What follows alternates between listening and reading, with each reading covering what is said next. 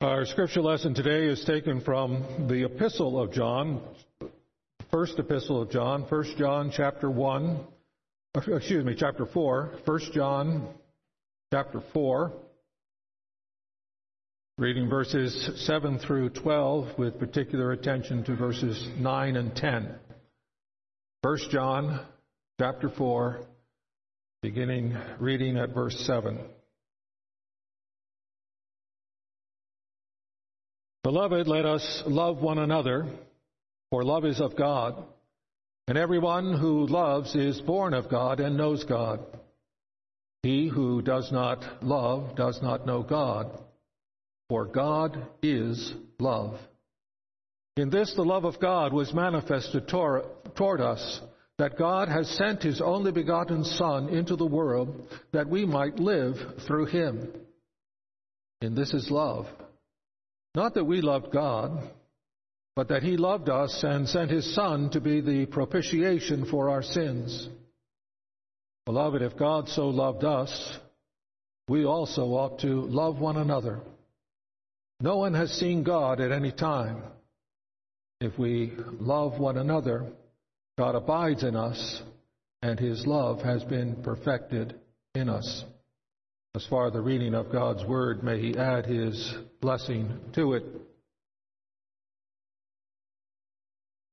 Beloved of the Lord, the table of the Lord is set before us, inviting us to come and participate in what has sometimes been called in the history of the church a love feast an opportunity for us to celebrate and to remember the love of God for His people. Indeed, our scripture reading has affirmed, as scripture affirms in more than one place, God is love. God is love, and we are gathered to celebrate that love. But of course, there are people in the world and sometimes people in church who question whether indeed God is a God of love. They look at all the misery in the world and they have experienced misery in their own lives and it makes no sense to them and they question how can there be such senseless suffering and yet God be a God of love? Well, indeed, there is a lot of suffering in the world. I prayed for the tragedy in Beirut this past week. Indeed, a terrible tragedy affecting thousands upon thousands of lives, lives that will never be the same again because of what has happened there. And we don't have to look far away to the other side of the world to see tragedy and suffering. Almost every family represented here has someone who has suffered, suffered some great tragedy, whether it is a bereavement, sudden unexpected death, perhaps of a loved one, the grief of which haunts you for the rest of your life. We have all experienced suffering. And we too wonder sometimes, how do we reconcile that with God being a God of love? How can we come and celebrate love today in a meaningful way when, when there are so many instances where we, we wonder, is God a God of love? How do we answer that? Well, the scripture has an answer for us. First of all, the, the scriptures in, encourage us uh, not to fall into the temptation of thinking that we can adequately stand in judgment of God. You know, it is the height of presumption for me to say, because I cannot see any sense in it, there is no sense in it. Because I cannot see any sense in it, there can't be any sense in it. Who am I? Who am I to make such a judgment to say that, that I am in a position where I can, I can survey all that God has done and, and sit in judgment on it. God is a God of infinite wisdom, the creator of the heavens and the earth.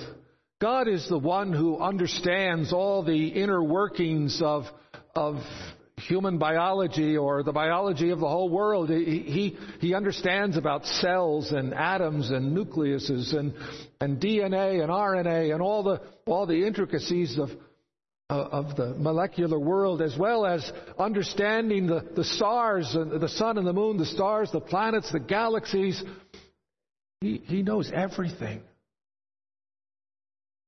You and I, we've been around for some decades 20 years, 40, 60, 80 years.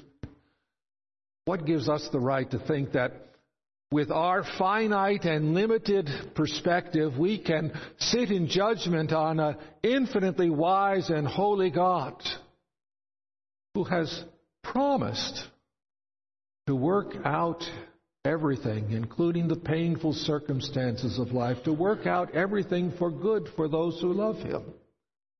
We must resist the presumptuous temptation to sit in judgment of God. Uh, Romans 9, verse 20 says, Who are you, O man? to answer back to God. We're, we're not in a position where we can judge. We also recognize that if we give in to that temptation and reject God and declare ourselves atheists, we don't solve the problem of evil. In fact, the problem of evil becomes the, the problem of the existence of evil becomes even greater for the atheist than it is for the Christian. For the atheist still experiences outrage every time he or she hears of some great evil in the world, they say, oh, how terrible that is, and, and that's so bad. And the, the atheist makes moral judgments saying this is good and this is bad, this is right and this is wrong. But the atheist has no basis upon which to make moral judgments. The, ba- the, atheist has no basis upon which to say this is good or this is bad, this is, this is evil or this is not evil. If you reject God, what are you left with? Well, you're left with the fact that human beings are just the product of time and, and chance, and there's no difference between the life of a fly or a mosquito and the life of a human being. And if if human beings act like animals, who's to say that's bad? Because after all, isn't that what human beings are in atheistic evolution? We're just another life form on the planet with no more significance than a blade of grass because it's, it's all meaningless. There is no God above to, to give meaning and, and to, to be an absolute standard of right and wrong. So the atheist has, has no basis upon which to make any moral judgments at all, let alone be outraged at the existence of evil. Yet he is. You know, the Christian can say it's, it's rational it makes sense that we can't understand an infinite God, but the atheist has to kick out all rationality in order to continue to make rational or moral judgments, ethical judgments. You can't do it. But if you want to explore more of this subject, I would recommend that you read uh, Tim Keller's book, uh, Reasons for God. He, he goes into the problem of evil and what the Christian answer to it is. But having recognized that God has a reason that we're probably not able to understand in this life, a reason for the pain and suffering, that's still not very comforting when you're going through pain and, and questioning how God is showing love in your life.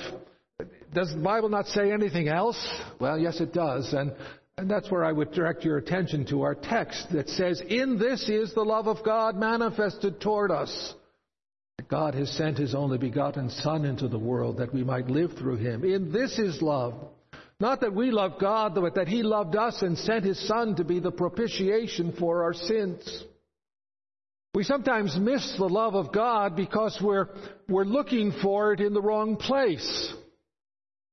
We think that the love of God ought to be expressed by making our life a bed of roses, by making everything come out sweetness and light. But God has never promised that, has He?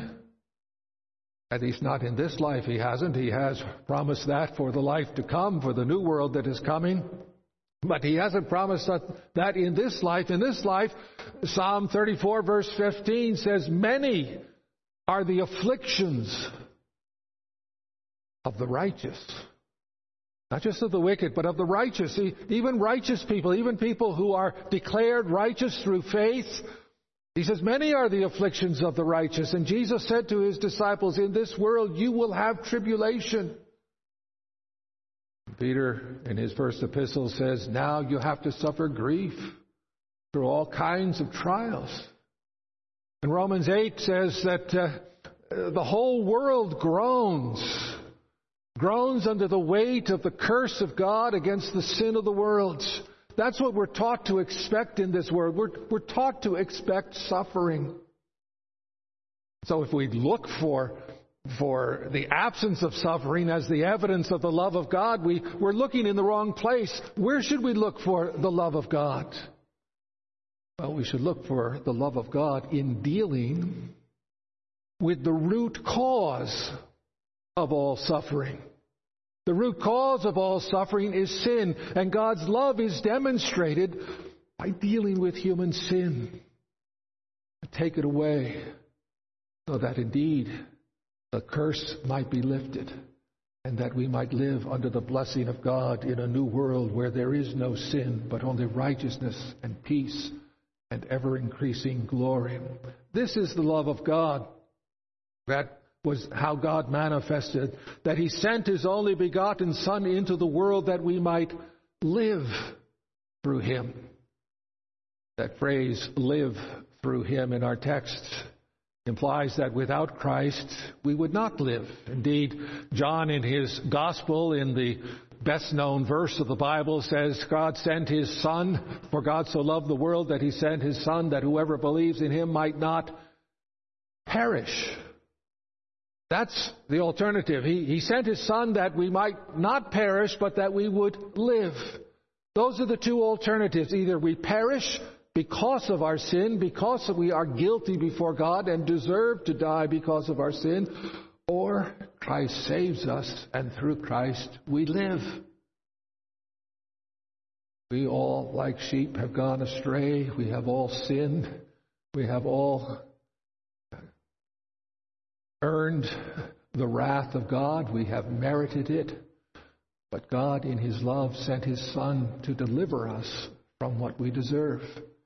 The second verse of our text says that this is love that not that we loved him, but he, he sent his son to be the propitiation for our sins. That's a big word that that we don't use often, propitiate. What does that mean? It means, well, to, it means to appease. It means to placate. It means to conciliate. It means to smooth over.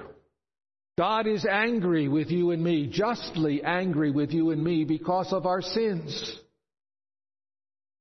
And his anger has to be turned aside. It has to be propitiated. It has to be smoothed over. And you and I can't do that. We can't smooth it over. We can't offer anything to God that will placate Him, that will, will propitiate Him. We come to Him clothed in filthy rags with our sins, and, and the sight of us only increases His anger. But Jesus Jesus is able to propitiate the wrath of God. He's able to offer to God a perfect sacrifice, one who is perfectly sinless and who offers to God what the demands of justice require a blood sacrifice, a human life. He offers that to God, and God accepts that and receives that on our behalf. He offered Himself for us and we, through faith, are credited with Christ's perfect righteousness and satisfaction. And therefore, God is not angry with us anymore. Having been justified by faith, we have peace with God through our Lord Jesus Christ. God looks at us now and He's not angry, but He receives us as a Father who loves his children. We are received as beloved children for Christ's sake because Jesus has propitiated the anger of God, turned it aside. You know, in modern evangelicalism, it's usually uh, the gospel is often perverted by saying that the, the greatest obstacle to you experiencing the love of God, the greatest obstacle is the attitude of your heart. And if you would just change your heart, uh, God would love you. God, God is standing there. He wants to be your friend. Just let Him be your friend. You know, you need to change, and, and then God will bless you. But our hearts do need to be changed, and we do need to, to turn to God. But in order for that to happen, we first have to have God's anger removed. And this is the love of God, not that we loved Him first, but rather He first loved us. Our hearts will never change unless He first loves us, unless God, God's anger is first propitiated, turned aside. After which he then sends the Spirit into our hearts, turn our hearts to him to love him and serve him.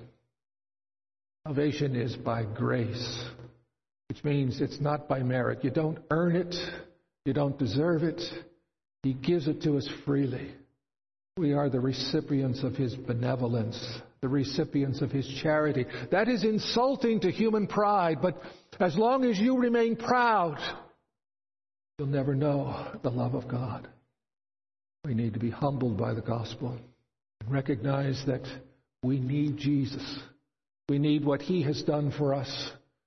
Turn aside the wrath of God. When we understand that, then we see the love of God. We look for the love of God in the right place. We, we see the love of God at the cross. We see the love of God in the broken bread. We see the love of God in the poured out wine. Don't miss the love of God by looking for it in the wrong place. Look for it where God has shown it in the sending of His Son, Jesus Christ, that we might live through Him by sending His Son to propitiate His anger so that we might become the beloved children of God. Amen. Let us pray. Almighty and gracious Heavenly Father, we thank you that you are a God of love. Please forgive us for often looking for your love in the wrong place and, and being angry and upset because you haven't shown your love in the way we think you should. Instead, humble our hearts, O Father, and teach us to look for love at the cross, that we may see your love in the sending of your Son to be our Savior from sin. We thank you that you loved us even before you, we loved you, and that we love you only because you first loved us. O Father, help us now to celebrate that love as we come to your table.